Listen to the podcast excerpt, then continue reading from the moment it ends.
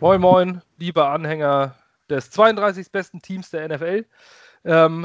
Nach dem Spiel Woche 13 gegen die Oakland Raiders, hätte ich jetzt schon fast gesagt, Las Vegas Raiders, ich kann mich einfach nicht dran gewöhnen, wird aber mit der Zeit wahrscheinlich kommen, ähnlich wie bei den St. Louis Rams, die jetzt ja auch irgendwie anders heißen oder woanders sind. Wir haben verloren und wir haben nicht in der typischen Form verloren, wie die Jets sonst so verlieren, halt einfach völlig zerstört zu werden, sondern unsere Gefühle wurden zerstört oder beziehungsweise die derjenigen, die das Spiel gewinnen wollen oder die 0-16 nicht für eine Option halten, davon bin ich jemand. Ich habe lieber den zweiten Pick und gehe nicht 0-16 und muss mir in 25, 30, 40 Jahren noch anhören, was für eine historisch schlechte Saison das war und die schlechteste Team aller Zeiten. Nichtsdestotrotz kam es trotzdem.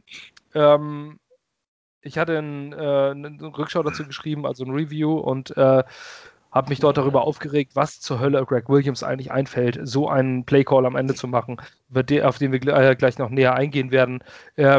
Kurz nachdem ich dieses geschrieben habe und einmal kurz durch Luft holen musste und zu meiner Mutter gefahren bin, zu Besuch, kam die Nachricht, Greg Williams ist entlassen worden, unser Defensive Coordinator ist nicht mehr unser Defensive Coordinator, das ist jetzt Frank Bush. Der hatte vorher die schräge Position des Head Coach Assistant Defense inne. Ich habe diese Position in der NFL zuvor noch nie gehört, aber jetzt ist sie da. Frank Bush war auch unser Inside Linebackers Coach. So, das im Kurzen.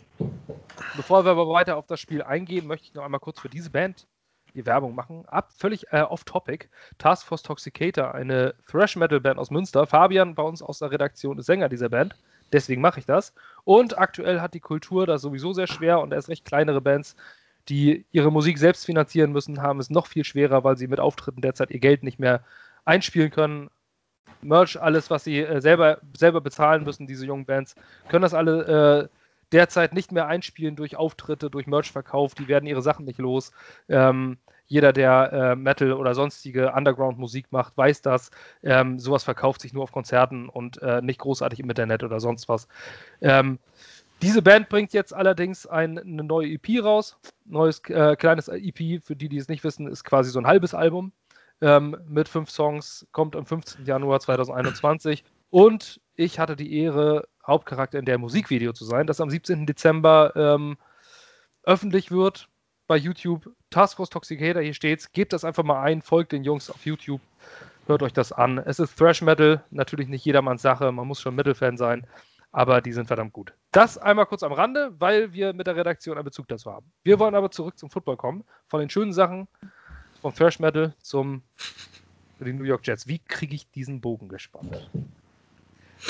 Auf die Fresse gab es nämlich auch.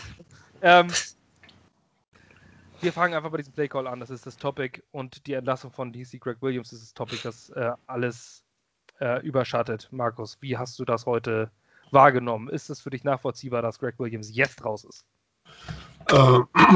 Ja. Jein. Also ich hab mir am Anfang auch, wahrscheinlich wie viele, gedacht, warum Greg Williams jetzt und Gaze nicht vorher? Vor allem, weil bei Greg Williams, sage ich mal, jetzt nur dieser eine Playcall, sagen wir mal, zur Debatte stand, also im Großen jetzt. Natürlich gab es auch noch andere Geschichten um ihn herum, aber ja, im Prinzip, mich würde einfach nur immer interessieren, weil viele natürlich gefragt haben, warum Greg Williams zuerst und nicht Gaze.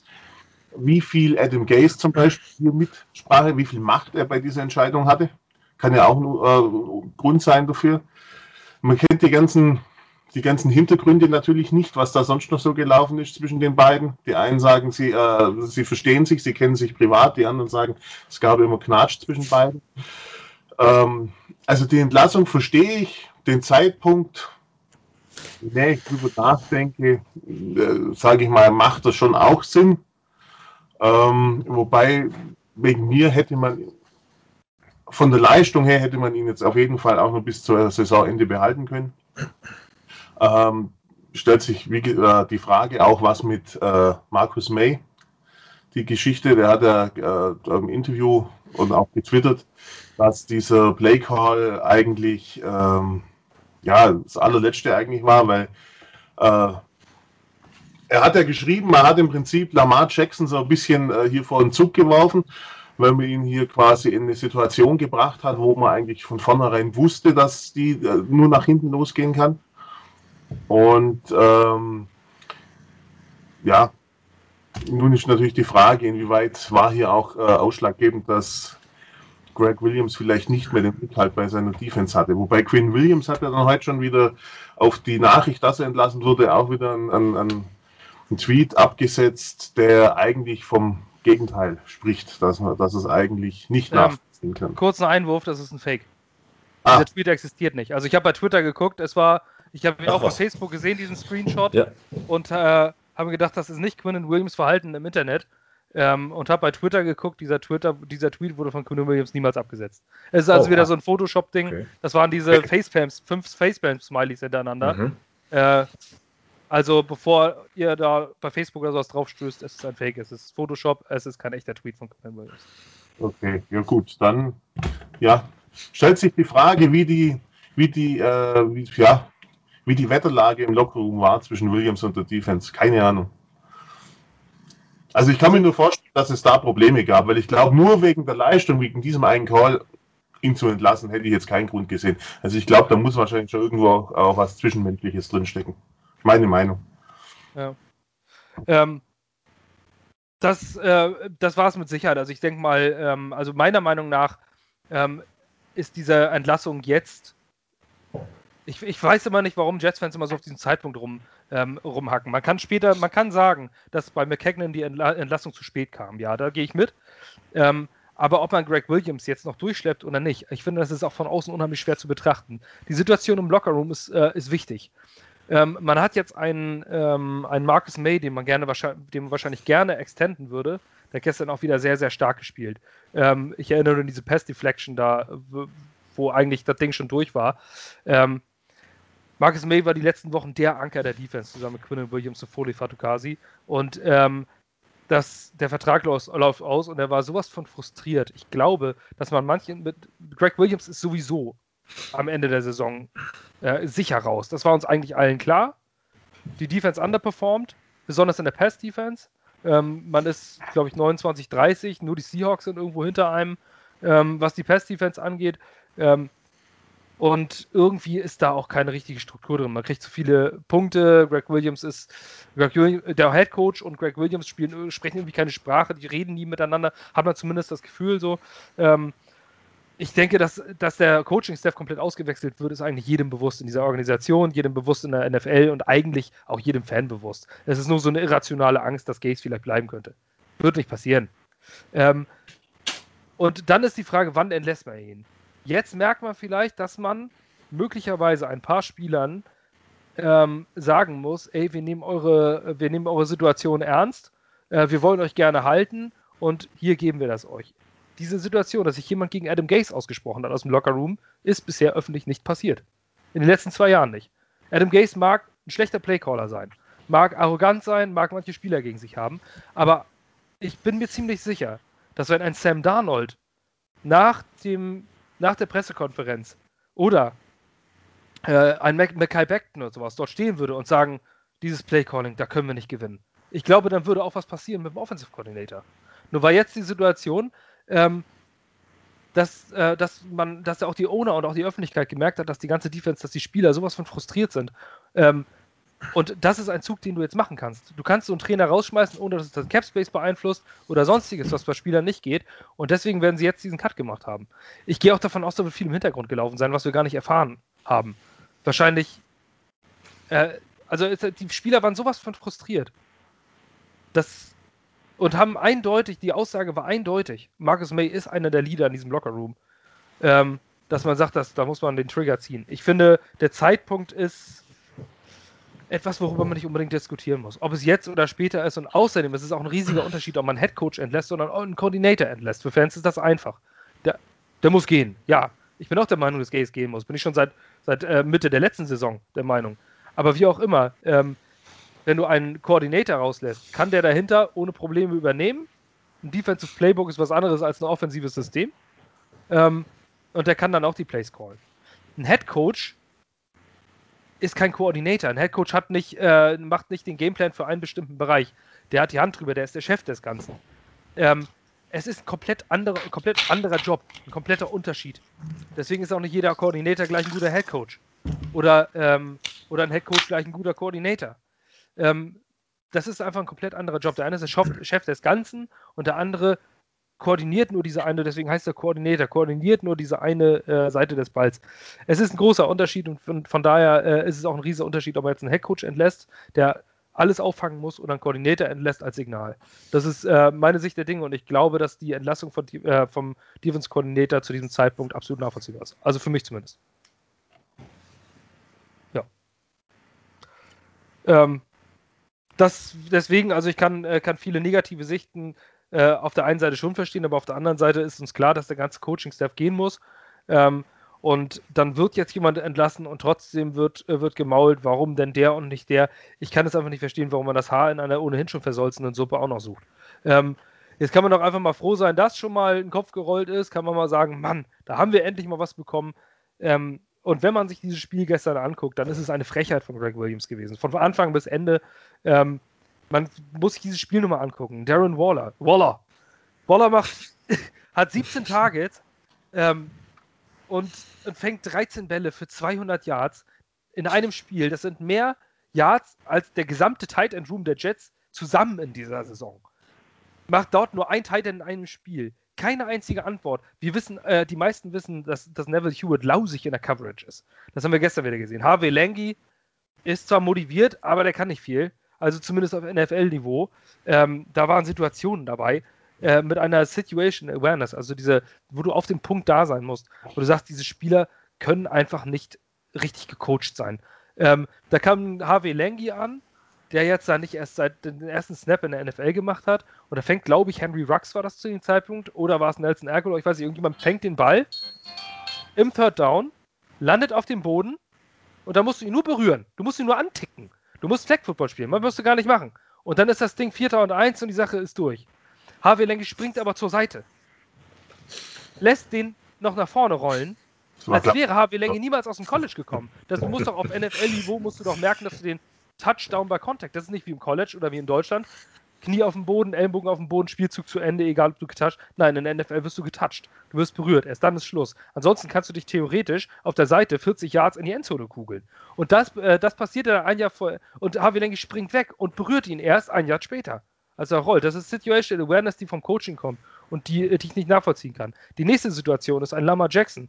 Er ist ein undrafted Corner, okay. Aber Henry Ruggs ist auch ein Rookie. Natürlich erste Runde, aber das ist jetzt nicht Julio Jones.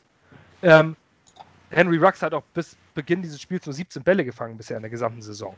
Das sind 1,5 Catches pro Spiel im Schnitt. So, das heißt, der ist jetzt nicht die der Receiver überhaupt. Dann in diesem letzten Spielzug kommt die Situation, dass erstmal dieser irre All-Out-Blitz, Julian, da übergebe ich dir gleich gerne mal den Ball, du schüttelst mich jetzt schon mit dem Kopf. Ja. Aber zu dieser Situation Awareness, dass auch zum Coaching kommt und warum die Spieler einfach nicht die Sprache des Defense-Coordinators sprechen. Es ist eine Situation, in der es absolut ausgeschlossen ist, dass ein Wide Receiver eine Curl Route läuft. Das muss jeder wissen in der Defensive. Warum? Es sind noch 13 Sekunden zu spielen. Es ist 3. und 10. Die haben keine Timeouts mehr. Entweder geht der Ball ins Aus oder in die Endzone. Eine andere Option existiert nicht. Dann kommt jetzt dieser Receiver auf dich zugelaufen. Du bist Man-to-Man-Coverage. Und was machst du als Cornerback? Der Henry Ruggs deutet nur einmal ganz kurz einen Stopp an und der Cornerback beißt. Der beißt drauf, läuft nach vorne und Henry Ruggs ist an ihm vorbei. Das darf nicht passieren. Das darf, da kann man auch nicht sagen, das ist ein Rookie, das kann am Footballspieler nicht passieren. Das darf am Defensive Back nicht passieren. Die muss die Situation im Kopf bewusst sein. Welche Situation, welche Konzentration, was spiele ich da gerade? Der kommt mir entgegen, da darf ich auf diese Curl Route nicht beißen, ich muss tief gehen. Engage 8, bei Madden kennt ihr das vielleicht. 3 Typen gehen tief und halten hinten, aber nein, er lässt sich einfach verarschen. Und diese Situation Awareness ist für mich ein Coaching-Problem und nicht... Und da kann man Lamar Jackson natürlich auch einen gewissen Vorwurf machen, das muss er als Footballspieler wissen, aber das kommt vom Coaching. Nicht auf den Punkt konzentriert, Spiel verloren, aber eindeutig das Spiel verloren hat Defensive Coordinator Greg Williams mit diesem Spielzug. Julian, erklär nochmal, was da passiert ist. Das ist grauenvoll. Also ich habe eine super Statistik dazu gelesen, die erklärt das eigentlich vollumfänglich. In den letzten 15 Saisons gab es knapp 260 Situationen wie jetzt, also noch mehr wie 40 Yards zu gehen und weniger wie 20 Sekunden ohne Timeouts auf der Uhr. Wir sind das allererste Team, das ein All-Out-Blitz macht. Das allererste. Das in so einer Situation, ohne irgendwas, es waren wie gesagt noch 13 Sekunden, die hatten keine Timeouts mehr. Es waren über 40, also 50 Yards. Und ich sage noch, ja, jetzt sind wir unser Freeman deep, mit Sicherheit. Ich habe schon gedanklich die Safeties und die Corners gesehen, wie sie schon im Gedanken nach hinten gehen. Schön das Feld vor sich. Und ich denke, was macht der denn da? Und der spielt den All-Out-Blitz. Und ich sehe sogar noch, wie ich glaube, Harvey Langi war es, der so ein bisschen diesen Spy gespielt hat oder diesen Delay-Blitz. Also der blitzt noch nicht mal, sondern er wartet sogar noch. Ja, auf was wartet er denn? Auf keinen, wartet er? In der Mitte war ja keiner. Also entweder, normalerweise, wenn du, ich kann mir es nicht erklären, wie man auf so eine Idee kommt. Es wären maximal 2 Spielzüge gewesen. Lassen das lange Ding feuern, wir haben hinten unsere 3 Leute, der Rest ist Man-to-Man gecovert, das Ding fliegt auf den Boden, wie es normal ist. Hail Mary Chance, da hast du, glaube ich, 2,5%, dass sie gefangen wird. So, und dann hast du von mir aus noch 6 Sekunden und dann muss er noch ein langes Ding feuern. Aber du kannst doch keinen All-Out-Blitz machen. Lamar Jackson, unser Cornerback, er ist jetzt auch nicht gerade durch Top-Leistungen aufgefallen in den letzten Wochen, wenn er gespielt hat. Ja, er ist kein Erstrunden-Pick, wir wissen das alle. Aber trotzdem, den da, Henry Ruggs ist verdammt schnell, das wissen wir alle. Verdammt zackig. Und den da ins 1:1 zu stellen, finde ich auch dem jungen Kerl gegenüber nicht fair. Ich würde ihm da jetzt auch nicht unbedingt in den Dreck schmeißen wollen. Er hat es zwar da, sagen wir mal, verkackt, aber in so einer Situation, so ein Play-Call, ich habe dann wirklich schon überlegt, also Greg Williams blitzt ja gern, das wissen wir. Auch in Situationen wie damals gegen die Dallas Cowboys, wo Jamal Adams den alles entscheidenden Hit macht gegen Westcott, wo er ihn umhaut. Aber da waren die 3 oder 4 Yards vor unserer Endzone. Da war noch 500 Meter Land vorne dran. Ich war sprachlos und mein erster Gedanke war einfach irgendwie, ich glaube, das war mutwillig. Also ich kann es in keiner Faser meines Körpers nachvollziehen, wie man sowas machen kann oder was wollte er da machen? Wollte er da sagen, oh, wenn es funktioniert hätte, schaut mal, ich habe den Blitz gemacht, ich habe die Eier? Dann nimm deine Eier, häng sie in den Schrank und gewinne das Spiel einfach mit Freeman Deep und fertig. Ich verstehe es nicht. Ich glaube aber, dass genau das der Fall ist, oder Markus? Das ist Greg Williams aggressives Scheme. Ja, das ist dumm. Das ist dumm. Ich denke mir einfach, selbst wenn es funktioniert hätte ja nichts dadurch gewonnen. Manchmal gibt es so Sachen, so nach dem Motto, oh, die Idee war scheiße, aber wenn sie funktioniert hätte, hätten wir ihn gefeiert. Aber nein! Aber nicht in so einem Moment, nicht in so einem Moment. Selbst wenn es funktioniert hätte, hätte wahrscheinlich jeder Fachmann gesagt, ja, das ging gerade nochmal gut. Ja, ich verstehe es auch nicht. Und wie gesagt, wie Julian schon sagt, es hat schon fast was Mutwilliges gehabt.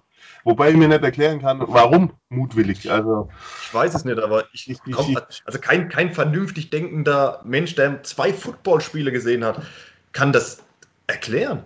Ja, es ist das Einzige, was ich mir vorstellen kann. Ich meine, Carr hat, so viel ich weiß, von den, was waren es, 3 langen Bällen, die er davor gespielt hat, einen überworfen, 2 unterworfen. Vielleicht hat er einfach darauf vertraut, dass der ebenfalls nicht ankommt. Keine Ahnung. Also er hat ja gesagt, Derek Carr über den Call und er war mit den Worten dankbar. Ja. Wenn der gegnerische Quarterback sagt, er ist dankbar für deinen Call. Frage beantwortet. Also. Und Derek Carr ist ja alles andere als jemand, der für schlechten Stil bekannt ist, ne? Ja. Also ich kann da gar nicht viel dazu mehr sagen zu diesem Call. Wir hatten mal wieder ein Footballspiel. Wir haben mal wieder die Raiders am Schlawittel gepackt, wie letztes Jahr auch. Gegen uns spielen sie anscheinend gern. Und was wäre denn das für eine Blamage gewesen, auch für die Raiders, wenn die Jets, die 011 Jets, den 1 reinwürgen? Und wir hatten sie eigentlich schon. Ja. Das war also eine Chance von 1%. Und dann bringt er sie so zurück ins Spiel. Das Spiel war danach natürlich ja aus, war ja keine Chance mehr. Wir hatten eine Gewinnwahrscheinlichkeit zu dem Zeitpunkt von 94,1. Das sehe ich gerade bei ESPN. Das ist wirklich, ist einfach nur erbärmlich. Dass Marcus Maye ihn da eigentlich unter den Bus wirft, sagt alles. Weil Marcus Maye ist ein Leader geworden, er ist auch lauter geworden, aber er war nie einer wie Jamal Adams, der die harten Worte erhebt. Ja. Aber das war ein hartes Wort, aber völlig zu Recht. Und das würde ich mir aber auch mal wiederum von Sam Darnold wünschen, wenn er, und er kann nicht immer mit Adam Gase zufrieden sein, wenn da mal wieder so ein Spiel dabei ist, dass er da mal nicht hinstellt und sagt, ja, ich have to better execute, das ist mein Fehler, bla bla. Dass man da mal sagt, nee, hat nicht gepasst. Weil man hat gesehen, ich glaube schon, dass dieser Satz von Marcus Maye, dieses Interview, da schon mit reingewirkt hat. Weil das hat schon Wellen geschlagen. Also ich glaube aber auch, dass die Motivation von Maye war, glaube ich, auch ein bisschen seinen Teamkameraden hier mal aus der Schusslinie zu nehmen, habe ich so das Gefühl. Ja. Ich glaub, breaking News. Adam Gase hat gesagt, dass er Greg Williams entlassen hat. Was? Ja. Das war die Frage, die ich mir gestellt habe. Wie viel Einfluss hat Gase auf die Entlassung? Oh nein. Von Kim Jones, gerade getwittert, relativ große Sportreporterin. Who decided to fire Greg Williams? I did, Adam Gase. On Blitz, I obviously wasn't happy about that call. That was a heartbreaking way for our guys to lose a game. We can't have that happen. Why didn't he overhaul the call? I wish I would have called a timeout. Ja, das erklärt jetzt, warum Gase nicht vorher gefeuert wurde, weil Gase kann sich nicht selber feuern. Genau, und Oberschicht unter. Aber er hätte schon 20 über Koordinatoren. Das mögen jetzt manche vielleicht, weil Adam Gase auch wirklich der schlechteste Headcoach der NFL, vielleicht aller Zeiten in der NFL ist, aber das ist nachvollziehbar. Ein Headcoach Oberschicht unter, das gehört sich so. Der Headcoach entscheidet über seine Koordinatoren. Das sollte eigentlich so in jeder Organisation laufen. Tja. Und der Owner oder der GM über den Headcoach. Und da hätten wir auch schon locker 20 Möglichkeiten gehabt, Adam Gase rauszuschmeißen, weil da war mehr wie nur ein Call. Ja, aber bei den Jets ist es ja nun mal so, dass beide gleichzeitig dem Owner unterstehen. Es ist eine scheiß Organisationsstruktur, aber so ist es nun mal. GM und Coach stehen bei den Jets aktuell noch auf einer Stufe. Leider. Ja, ist ein Fehler. Aber es ist zumindest interessant. Also Adam Gase hat wohl diese Hauptentscheidung getroffen oder wird zum Owner gegangen sein und sagen, der muss raus hier. Das war... ja. Wahrscheinlich, deswegen sage ich auch, das ist der andere Job. Der Headcoach muss die Befindlichkeiten des gesamten Teams irgendwo innehaben oder drüber schauen. Und wenn er sagt, Mensch, mein Team ist völlig gebrochen durch diese Geschichte, da muss jetzt was passieren. Gut, wie gesagt, ich bin niemand, der Adam Gase verteidigt und ihm auf die Schulter klopft. Aber das ist schon ein nachvollziehbarer Move, in meinen Augen. Ja, verstehe ich auf jeden Fall. Ja. Wo waren wir stehen geblieben? Beim Interview von Marcus Maye. Genau. Ja, der wirkt da natürlich auch sehr frustriert, wie die meisten. Klar, welcher Spieler ist bei 0-12 nicht frustriert?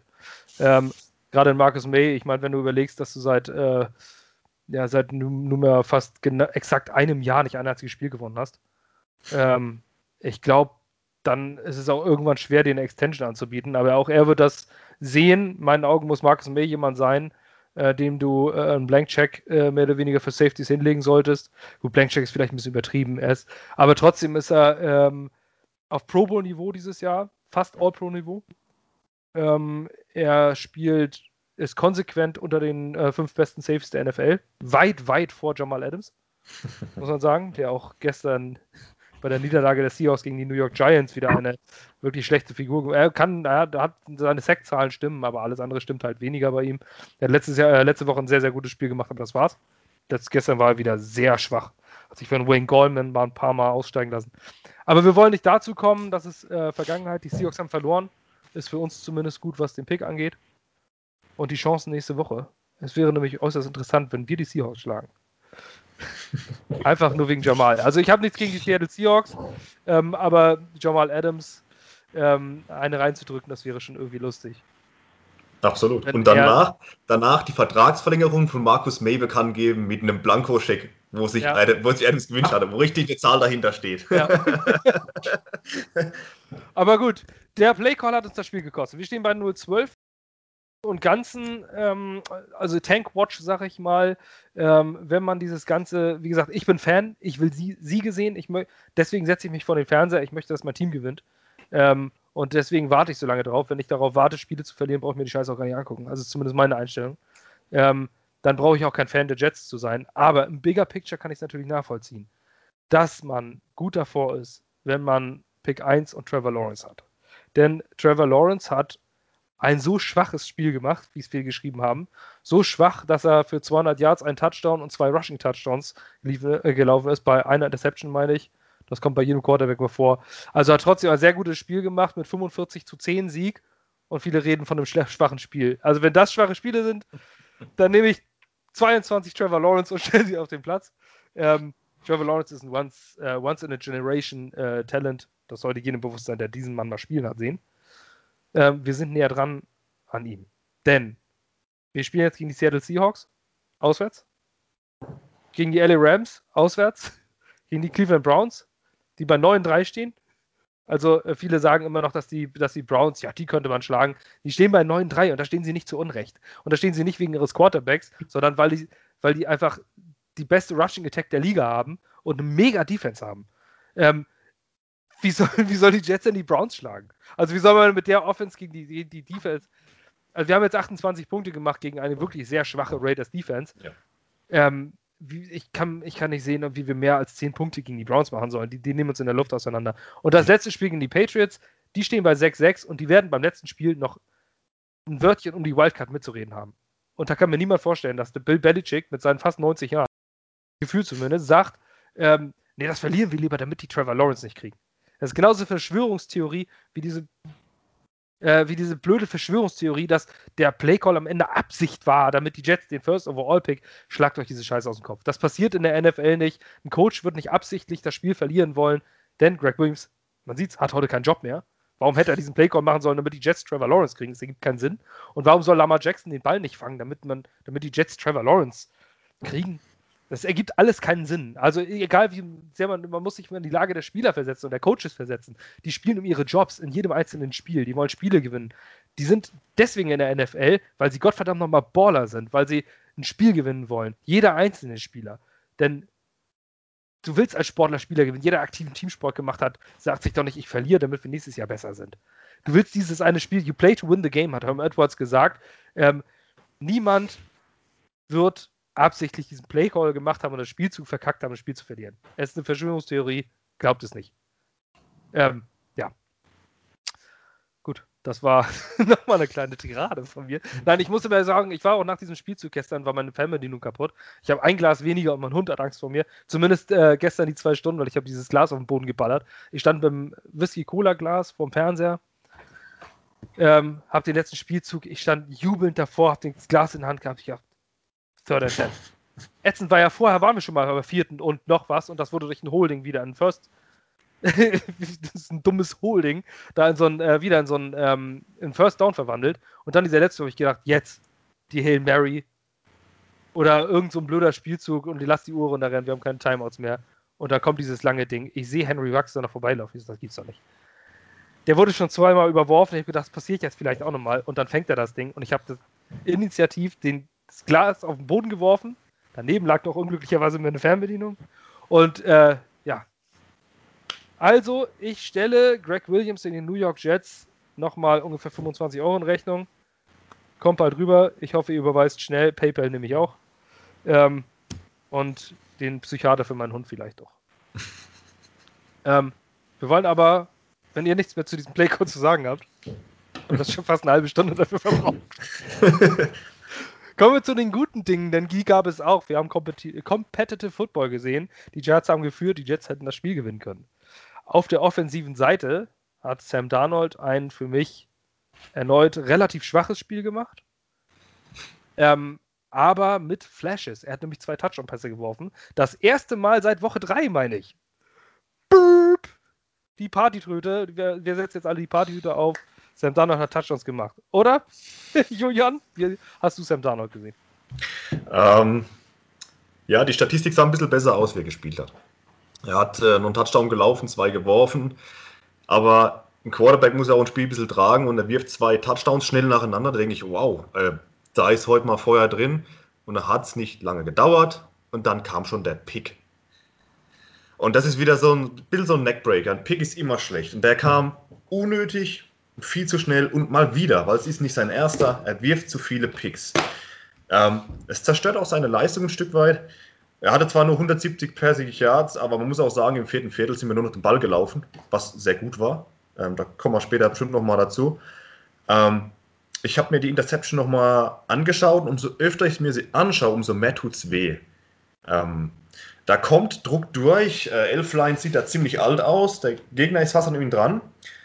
Und er wirft das Ding, anstatt auf die Außenschulter, auf die Innenschulter, Perryman war es, glaube ich, kommt da gar nicht mehr wirklich dran, war auch Innenschulter, Rücken geworfen, der Gegner, gut, er fängt ihn mit einer Hand, der Cornerback, aber trotzdem brutal schlechter Wurf. Druck war da, aber wenn er eben schneller durch die Reads. Links standen zwei Receiver, ich glaube Crowder und Mims waren es, ungefähr mit einer Separation von 5-6 Yards zum Gegner, frei, so frei. Hände fast schon hochgehoben, aber er sieht es nicht, wirft das Ding rechts rüber und es ist ein Pick. Die standen komplett blank hinter der First-Down-Markierung. Wenn er den Read gut macht, kommt er dahin, aber er kriegt den Snap und sein Kopf geht sofort nach rechts und das war's. Das war wie ein Betonpfeiler. Er guckt nicht mehr nach links, rechts, sonstiges. Nein, er guckt nach rechts, er hat den Spieler und dem wieder den Ball geben, egal was passiert.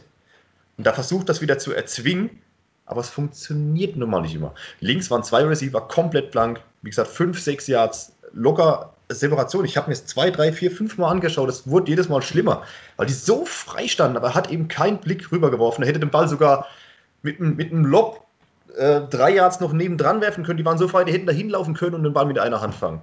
Passiert nicht. Er schmeißt den Pick nach seiner bis dahin guten Leistung, gute Drives gezeigt. Und dann kommt wieder ein Knick. Dann kommen noch die 2 Fumbles, wo ich sagen muss, tut zwar weh, wobei auch da die linke Seite auch mit Mekhi Becton und Elflein ziemlich alt ausgesehen hat. Und beide kamen eigentlich von der Blindseite von hinten. Da würde ich ihn jetzt ungern vor den Bus werfen dafür, weil, wie gesagt, die hat er nicht kommen sehen. Aber da hast du 2 Fumbles, hast einen Pick, dann hast du schon wieder 3 Turnovers. Das dreht schon wieder das ganze Spiel. Ja. Das ist so mein Sitz. Also er hat's besser gemacht, er hat wieder ein bisschen Confidence aufgebaut. Man merkt auch bei den Touchdown-Pässen mit Crowder, Crowder war noch auf der Route und der Ball geht schon aus der Hand raus, der Release war schon da und Crowder steht dann noch im Rücken da, dreht sich, steht dann frei, in dem Moment kommt der Ball, der fängt ihn. Das ist genau dieses Vertrauen, was du als Quarterback eben brauchst, wenn du Spieldauer hast, mit deinen Receivern, mit deinen Tight Ends, mit deinen Running Backs, dann geht sowas auch mal aus dem FF raus. Da merkt man auch, dass er das langsam aufbaut und dann kommen so die Mechanismen wieder rein und so funktioniert das dann eben auch. Dann hast du eben den Schritt, Separation in der Endzone, wo du in der NFL eben nur hast, aber wenn das eben genau passt, das Timing, dann sind es 2 Touchdowns. Schade, dass er die Leistung eben durch diesen dummen Pick wieder ein bisschen kaputt macht, weil der war wirklich unnötig. Absolut. 2 Fumbles, vor allem, gerade was du auch angesprochen hast, der Pick kam zum Zeitpunkt, da haben wir 13-10 geführt und es waren noch 3:50 in der ersten Halbzeit zu spielen und man geht dann mit 17-13 Rückstand in die Halbzeit. Das ist auch wieder das, was ich vorhin gesagt habe, dieses Situational Awareness für mich. Ja. In der Situation darfst du das nicht machen, dann zur Not lässt du dich halt sacken. Der zweite Fumble ist für mich schon ein Stück Verantwortung von Sam Darnold, weil den Ball da auch zu lange in der Hand hatte. Beim ersten eindeutig kann er gar nichts dafür, der kommt von der Blindside. Geht auf Mekhi Becton. Mekhi Becton mit 1,5 zugelassenen Sacks, würde ich es jetzt mal sagen, Markus, weil der zweite geht auf die geschlossene Sache, das, was Julia auch gesagt hat, Elflein und Pat Elflein äußerst schwach, die beiden letzten Spiele. Für mich keine Lösung auf Dauer. Zusammen mit Mekhi Becton hätten eigentlich zusammenspielen müssen, gehen kurz vorher auseinander und machen das Gap auf und da kommt der Runner durch. Kann Sam Darnold nicht viel machen, er hätte den Ball nur früher loswerden müssen, er hat ihn zu lange in der Hand gehabt. Markus, nichtsdestotrotz hat Mekhi Becton in meinen Augen ein gutes Spiel gemacht, was in erster Linie daran lag, am Run-Blocking. Das Running-Game. Wir haben den ersten 100-Yard-Rusher seit 2 Jahren. Wie heißt er? Ty Johnson. Der große Ty Johnson. Der große Ty Johnson. Aber nicht nur Ty Johnson. Ich fand, wie heißt der? Adams? Josh Adams. Josh Adams. Genauso gut.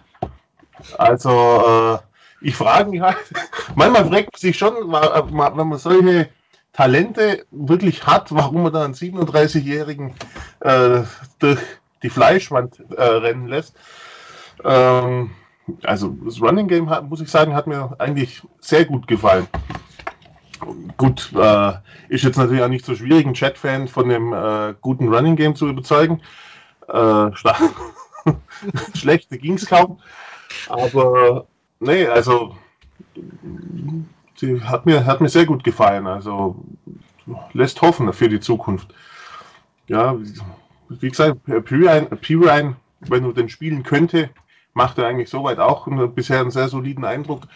Also für die Zukunft bin ich da zuversichtlich. Und die Raiders sind immerhin auch 12 beste Run-Defense. Ja, muss man auch sehen.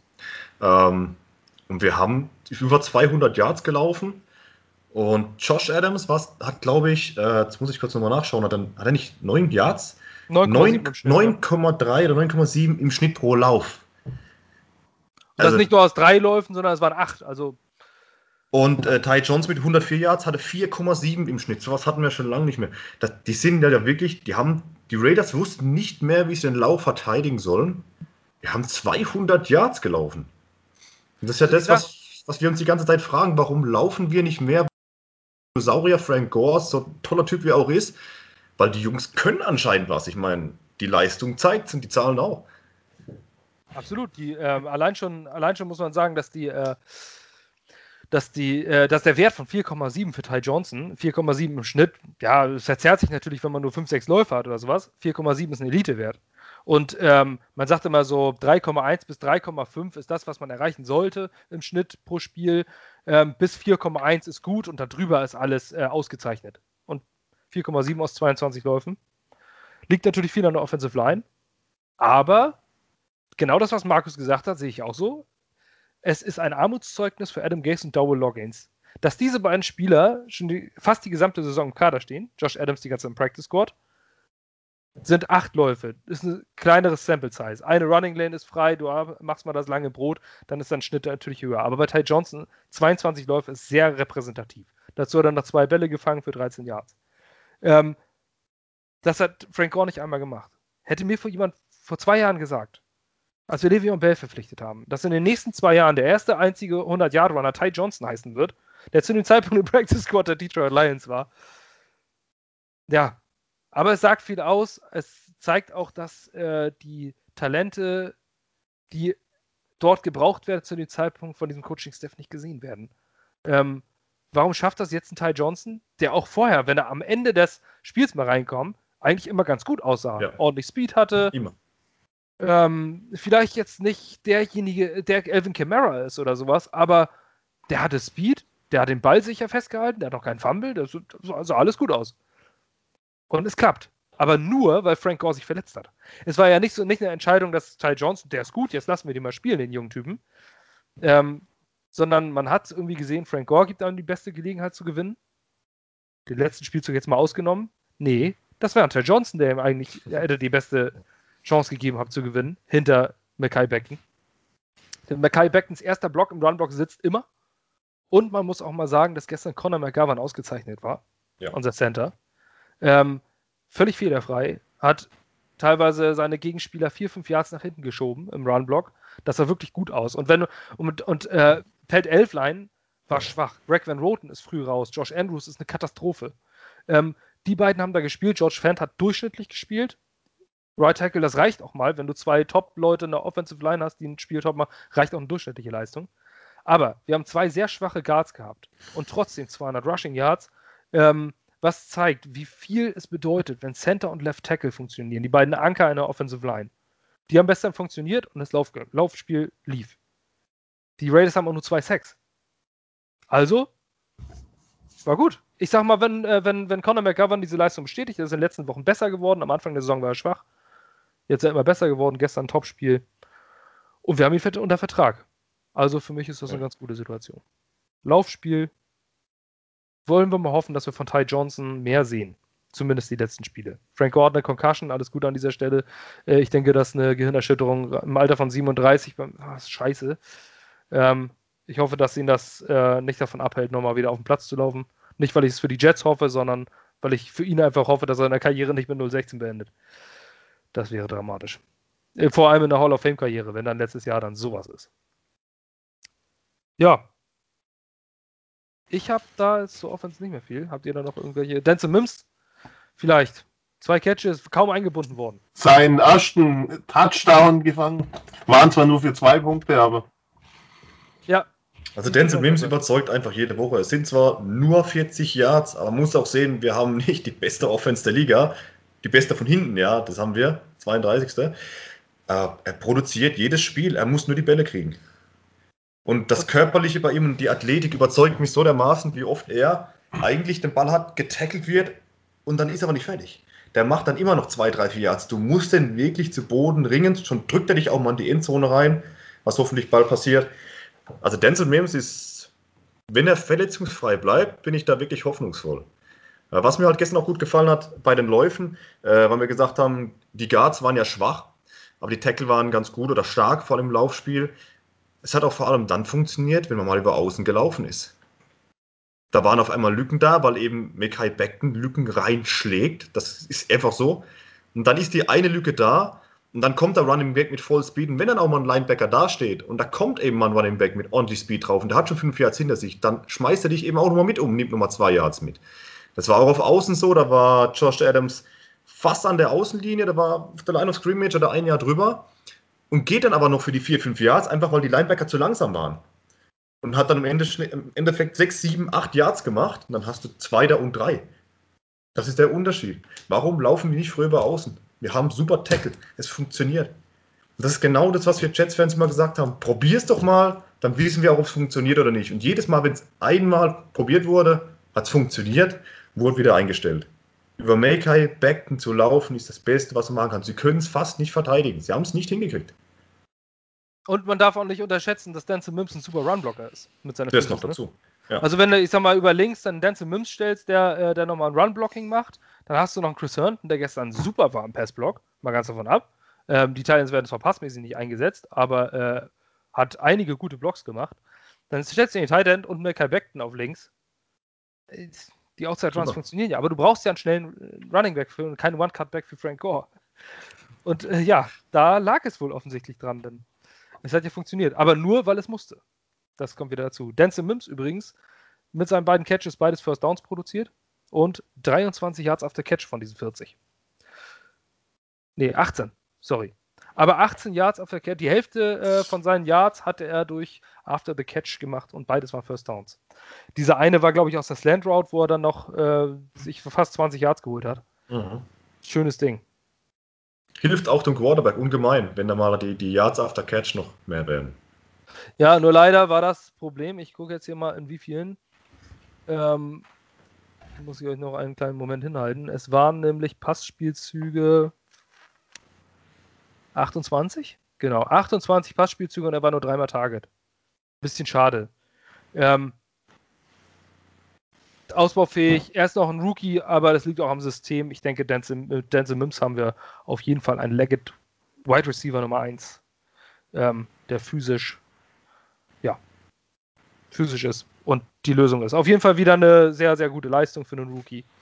Wieder seine 40 Yards gebrochen. Immer stetig auf dem Platz zu sehen und wirkt auch immer motiviert. Richard Perryman auf der anderen Seite relativ blass gewesen gestern. Ich hätte mir auch bei der Interception ein bisschen mehr Kampf von ihm gewünscht um den Ball. Also er wirkte, aber er war auch in einer Scheißposition, das wirst du vorhin erklärt hast, Julian. Das war auf die falsche Schulter geworfen. Da muss er sich erstmal umdrehen und da erstmal hinterherkommen. Die Defensive, wir haben 2 Turnover produziert. Wen fandet ihr in der Defensive am besten, Markus? Am besten? Ja, Greg Williams war stark, mal wieder. Über Maye haben wir schon gesprochen. Jetzt fällt mir der Name nicht ein. Fatukasi? Genau. Der Name. Hat gut abgeliefert. Und John Jenkins würde ich jetzt nochmal erwähnen. Oder Neville Hewitt zumindest in Phasen. Neville Hewitt, genau. Die Defense-Leistung fand ich soweit eigentlich relativ in Ordnung. Gab es jetzt eigentlich nicht keine großen Schnitzer. Also ich klammer jetzt mal die letzten 2 Minuten des Spiels aus. Besser. Ansonsten fand ich die Defense-Leistung relativ in Ordnung.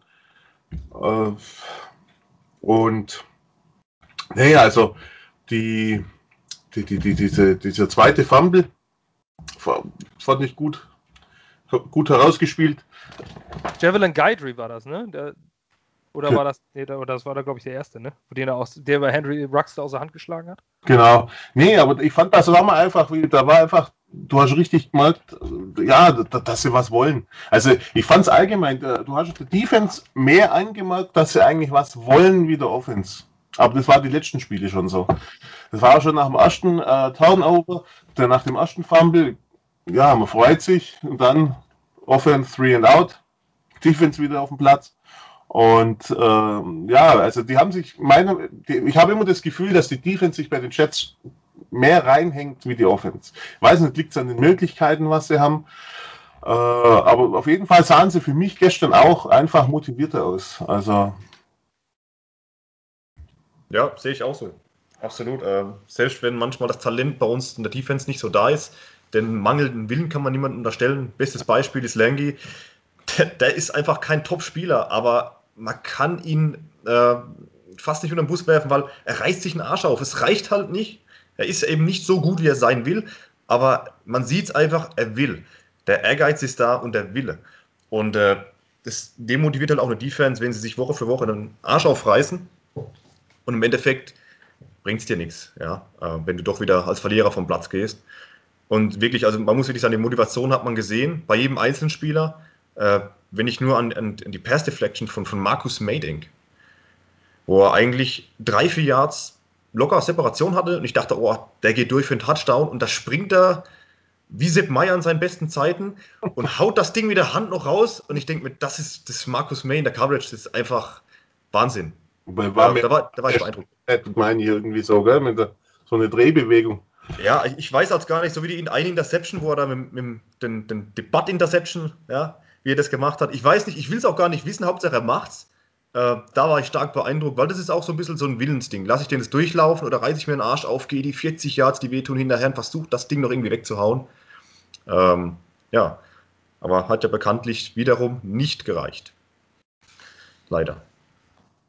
Nee, also wie gesagt, Marcus Maye war wirklich stark. Die Sache ist jetzt, was mir noch aufgefallen ist, und das ist für mich wirklich mit großem Abstand, das ist Quinnen Williams, dass er weiterhin stark produziert. Und jetzt muss man aber überlegen, gegen wen er gestern gespielt hat. Das war Rodney Hudson. Rodney Hudson ist die größte Konstante, die diese Liga neben Aaron Donald eigentlich zu bieten hat in der Offensive. Rodney Hudson ist ein Elite-Spieler und Quinnen Williams hat trotzdem konsequent Druck von innen aufliefern können. Hat seinen Sack. Ja. Sehr schön, mal wieder. Und er hat noch, glaube ich, 3 oder 4 QB-Hits. Ich muss jetzt einmal kurz gucken.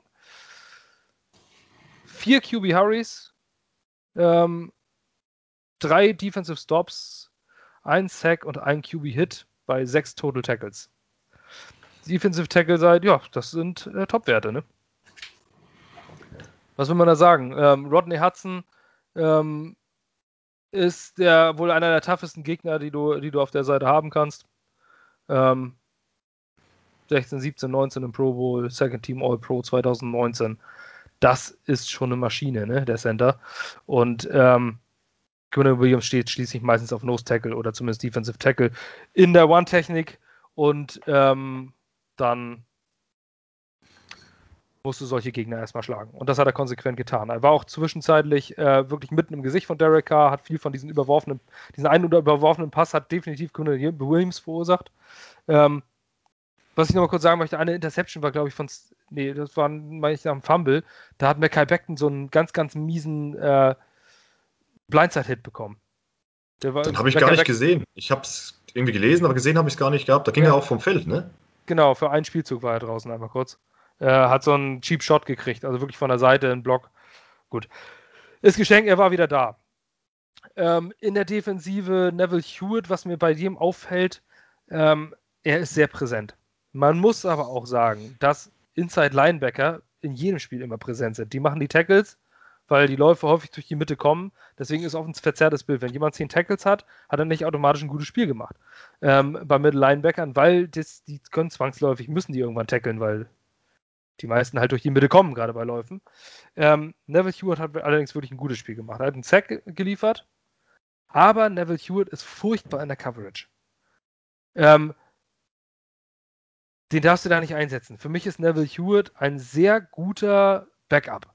Den würde ich in bestimmten Situationen, kannst du den reinschmeißen, gegen den Lauf, der ist tough, der hat Bock, der ist motiviert. Aber sobald es um Passspielzüge geht, würde ich den rausnehmen. Und deswegen bin ich nicht so steil auf Neville Hewitt und ich würde es auch nicht schlimm finden, wenn er geht. Da ist CJ Mosley viel, viel besser. Hoffentlich nach 2 Jahren raus auch noch. Ansonsten, ja, man spürt halt deutlich, dass wir keinen Druck über Außen haben. Wenn wir auf 4-3 umstellen, eine 4er-Front haben und dann noch 1 oder 2 gute Defensive Ends, dann kann das mega dominant sein, was die Jets da veranstalten könnten. Und Cornerbacks, wir müssen auf Cornerback tun. Bryce Hall war für mich gar nicht so schlecht. Bryce Hall hat für mich nicht sehr viel zugelassen. Aber wir müssen mal lernen, Titans zu kontrollieren. Jets lassen alles über Titans zu. Maulet, hat man gestern auch gesehen. Maulet hat seine Interception gefangen. Ja, die geht, glaube ich, mehr auf Henry Ruggs Kappe als irgendwas anderes. Die ist einfach durch die Hände geflutscht. Und die hätte Arthur Maulet, die hätte eigentlich jeder gefangen. In dem Moment, der fliegt ihm einfach genau in die Arme. Trotzdem schön für ihn. Maulet ist nie als Starter gesigned worden. Ist ganz okay. Hat letztes Jahr auch einen wirklich durchaus vernünftigen Job gemacht. So ein Depth-Piece. Bin ich ganz froh drüber. Aber Lamar Jackson, der tut mir wirklich leid. Der wurde gestern, ja. Übrigens, ich muss noch mal ganz tief meinen Hut ziehen vor Lamar Jackson, weil er sich vor die Presse gestellt hat gestern. Hätte er nicht machen müssen, sich trotzdem hingestellt und hat sich geäußert und hat gesagt, dass er daraus lernen wird, dass es eine katastrophal von ihm war. Das als undrafted Rookie zu sagen, nach so einem Ding, ja, finde ich gut. Ja, zu den Jets habe ich jetzt eigentlich nicht mehr viel mehr. Außer, dass unser Defense-Koordinator, der jetzt Frank Bush heißt und nicht mehr Greg Williams, wird aber, glaube ich, nicht viel ändern. Nächste Woche spielen wir die Seattle Seahawks. Wie sind eure Aussichten da? Die Seattle Seahawks sagen gegen die New York Giants doch erbärmlich aus. Aber die New York Giants, muss man sagen, die Defense der New York Giants in den letzten Wochen ist outstanding. Aber es geht nicht gegen die Giants, sondern gegen die Seahawks. Glaubt ihr, dass wir eine Chance haben? Können wir den Seahawks ein Bein stellen? Ja. Also 10% vielleicht, aber da ist was drin. Also vor ein paar Wochen hätte ich das nicht gesagt. Ganz klar, da waren die wirklich sehr dominant. Aber es lässt nach. Es lässt immer mehr nach, komischerweise. Was gut ist für unseren Pick. Und ich glaube, ja, wenn wir unsere Leistung bringen und zum Schluss nicht so einen Blödsinn machen, wir hätten gesagt, dass wir gegen die Raiders eine Chance haben. Die haben die Saints und die Chiefs besiegt. Ja, und haben jetzt eigentlich fast gegen die Jets verloren. Also das sieht man mal im Football, ist alles möglich. Basti, wie sagst du immer, Pokal hat seine eigenen Regeln, ne? Ja. Das Spiel ist erst vorbei, wenn es vorbei ist. Und ich hätte einfach auch Bock, gegen Jamal Adams zu gewinnen. Ich sag's, wie es ist. So wie er uns damals verlassen hat. Nicht, dass er uns verlassen hat, sondern die Art und Weise, wie er die ganze, uns Jets-Fans, wie er uns alle in den Dreck geschmissen hat. Ich würde es ihm einfach gönnen, dass er wieder als Verlierer mit den Jets vom Platz geht, aber diesmal auf der anderen Seite. Das wäre der Kracher. Ja. Aber es wird schwierig. Und vor allem wird unser, okay, der eine Pick könnte da natürlich schlechter werden, aber dafür wird der Seahawks-Pick mehr wert. Die stehen bei 8-4. Die stehen bei 8-4.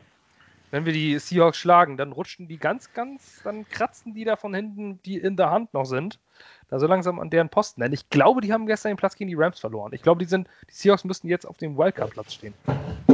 Wenn ich mich nicht ganz irre. Sein, ja. Aber die NFC, das sollte relativ deutlich sein. Ich glaube, die Seahawks werden sowieso in die Playoffs kommen. Ich kann mir auch nicht vorstellen, dass das eine Chance ist. Aber ein Sieg, Markus, was ist für dich eher eine Option? 0-16 und sicherer Trevor Lawrence oder die 0-16 abwenden und es riskieren, den zweiten Pick zu haben? Ich will den Sieg. Also grundsätzlich, wenn ihr ein Spiel anschaut, dann will ich auch gewinnen. Ich sag mal, die Aussicht auf Trevor Lawrence, die macht's, dass du irgendwann sagst, ja komm, das ist so eine Ausrede, dass das du trotzdem noch zu Ende anschaust, obwohl du weißt, es geht nichts mehr. Aber prinzipiell hätte ich sonntags auch was Besseres zu tun, wenn ich weiß, die verlieren eh. Also. Wir würden es doch trotzdem gucken, sind wir doch mal ehrlich, oder? Ja. Nee. Also ich setze mich nicht hin in der Hoffnung, dass mein Team verliert. Nee, das nicht. Dann, wie gesagt, dann mache ich was mit meiner Familie und hoffe, dass mein Team verliert und schaue dann übers Handy einfach nur was weiß ich, einen Live-Tick oder so ab und zu. Aber mich um 19 Uhr abends, wenn meine Kinder eigentlich noch wach sind, mich vor den Fernseher zu verziehen und Football zu gucken, nur in der Hoffnung, dass mein Team verliert. Nee, das mache ich nicht. Da ist dann mein Stolz auch zu groß. Ja, es ist... Das ist für mich auch, was ich auch schon mal geschrieben hatte auf unserer Website. Für mich ist es unheimlich weird. Diese ganze Situation jetzt habe ich so als Sportfan noch nie erlebt. Ja. Und ich bin ja auch noch zarte 36 Jahre alt, aber ich habe schon einige Jahre Sportfan hinter mir. Ich bin mit Sport groß geworden. Als VfB Lübeck-Fan bin ich groß geworden mit dem Fußball. Habe da viel Leid erlebt, Täler erlebt, Insolvenzen erlebt, alles drum und dran. Also ich weiß, was es bedeutet zu leiden. In der Bundesliga halte ich es, na gut, jetzt nicht mehr Bundesliga, aber ich halte es mit Hannover 96 und da erlebt man da auch nicht immer die guten sportlichen Dinge. Bei den Jets die letzten 10 Jahre auch nicht, aber dieses Gefühl habe ich noch nie erlebt. Vor dem Fernseher zu sitzen, zu wissen, dass eine Niederlage besser ist fürs Bigger Picture, aber trotzdem zu hoffen, dass man gewinnt und am Ende führt man und sagt sich, irgendwie ist das nicht so gut. Dieser lange Pass kommt und man sich jetzt beim letzten Drive denkt, irgendwie jetzt doch so ein Touchdown der Raiders, verlieren wir das, war aber ein gutes Spiel, okay, dann würden wir noch und hoffen, dass die Jaguars gewinnen, damit man sich über diesen Sieg freuen kann. Es ist so ein weirdes Gefühl, ich kann es nicht beschreiben. Ich möchte gewinnen und ich möchte gleichzeitig verlieren. Ich kann es einfach nicht wirklich in Worte ausdrücken, was ich da durchlebe zurzeit bei den Jets in dieser Saison. Also ich habe bei mir Worte dafür. Das ist für mich emotionaler Krieg zwischen Kopf und Bauch. Ja. Der Kopf denkt, verlier, geh 0-16, hab das Ziel. Der Bauch sagt, du bist Jets-Fan, du willst das Spiel gewinnen. Ja. Der Game Pass ist nicht gratis, ja? Du willst das Spiel gewinnen. Du freust dich 3/4 Jahr auf die Saison und nicht, dass du 0-16 gehst. Ja. Aber es ist weird, es ist verrückt, es ist komisch, ganz komisch. Und man ist auch irgendwie dann zufrieden, aber man regt sich dann doch auf und denkt so, verdammt, da ist man unzufrieden. Ne? Das ist also auch so schon irre, dass von anderen Fans etc., dass wir schon so scheiße sind, dass das schon noch nicht mal mehr Hohn kommt. Also für die Jets sind wirklich so schlecht, das tut weh. Dass die meisten sich nicht mal wirklich trauen, uns auszulachen, was sie die letzten Jahre immer gemacht haben. In den letzten Jahren wurden wir als Jets ja eigentlich immer ausgelacht, also zumindest seit 2015. Da musste man sich ein bisschen gegen wehren und sagen, wir in unserer kleinen Enklave mit unseren 30, 40 Jets-Fans, die in Deutschland existieren, gefühlt zumindest, wir bleiben aber eisern. Ne, und jetzt ist ihnen das sogar zu peinlich, uns zu verarschen. Das ist, naja, wollen wir hoffen, dass die Future bright ist und dass sich das irgendwann alles lohnt. Vielleicht stehen wir da auch in 10 Jahren und sagen, weißt du noch damals, der Call von Greg Williams. Der hat's eingeleitet. Ja, die gewinnen jetzt vielleicht noch einmal gegen die Patriots oder gegen die Seahawks und stehen da plötzlich mit 1-15. Die Jaguars gewinnen nochmal gegen die Bears und stehen dann mit 2-14 da. Und dann sagen wir in 10 Jahren, wenn wir 3 Super Bowls nacheinander gewonnen haben mit Trevor Lawrence als Quarterback, sagen dann, hätten wir damals, hätte Greg Williams diesen Play nicht gecallt, da hätten wir jetzt Justin Fields, der wie RG3 da irgendwo hingurkt. Aber mal ganz davon ab, ich glaube, dass Justin Fields auch ein mega Quarterback in dieser Liga wird. Ja. Irre gutes Spiel, schon wieder gemacht. Deswegen habe ich auch keine große Angst, auf 2 zu fallen. Aber trotzdem ist Trevor Lawrence der Grand Prize und wenn man ihn haben kann. Jetzt muss man nur noch durchhalten. 4 Spiele noch durchhalten und dann haben wir es geschafft. Dann ist 2020 vorbei. 2020 ist auf jeden Fall auch für Jets-Fans nicht nur bezüglich der Pandemie, sondern auch dieses Sports noch mal scheißer als vorher. Und das ist schon mega kacke und als Jets-Fans jetzt nochmal extra mehr. Ich habe nicht mehr viel zu sagen. Außer schaut doch nochmal auf unserer Website vorbei, gangrenegermany.com. Auch da kriegt ihr schriftlich jede Menge Inhalte. Wenn ihr noch was habt. Ja, Like nicht vergessen, abonnieren nicht vergessen. Genau. Wir sind darauf angewiesen. Wir verdienen keinen Cent, wir machen keine Werbung, wir haben nichts, was irgendwie Barrieren bringt im Internet. Aber wir freuen uns einfach mega über jeden Daumen, der da kommt. Und über jeden Kommentar und über alles, was mitdiskutieren ist. Absolut. Auch wenn ihr mal sagt, ich bin komplett anderer Meinung, das ist totale Scheiße, die du da verzapfst oder schreibst. Nehmen wir auch gerne mal hin. Folgt uns auf Twitter, @GGG-Redaktion und auf unserer Website gangrenegermany.com. Wir freuen uns auch über jeden Klick, der da ist. Auf der Website neue Artikel von einem Fan, Green Glasses. Genau. Green Glasses, richtig. Ist eine gute Kategorie. Ja. Eure Artikel. Wenn ihr dort nämlich auch mal was sagen wollt oder auch mal was schreiben wollt zu den Jets oder irgendwie, es ist egal, was es ist, ob es nur ein Artikel ist, ihr könnt auch ein Selfie-Video von euch schicken. Filmt euch selbst und sagt eure Meinung zu dem Spiel oder zu irgendeiner Situation, 5 Minuten, 10 Minuten. Alles, was ihr sagen wollt, ist sowas wie Speakers Corner, Green Glasses. Klickt einfach mal gangrenegermany.com, ist oben eingebunden ins Menü. Da könnt ihr alles loswerden.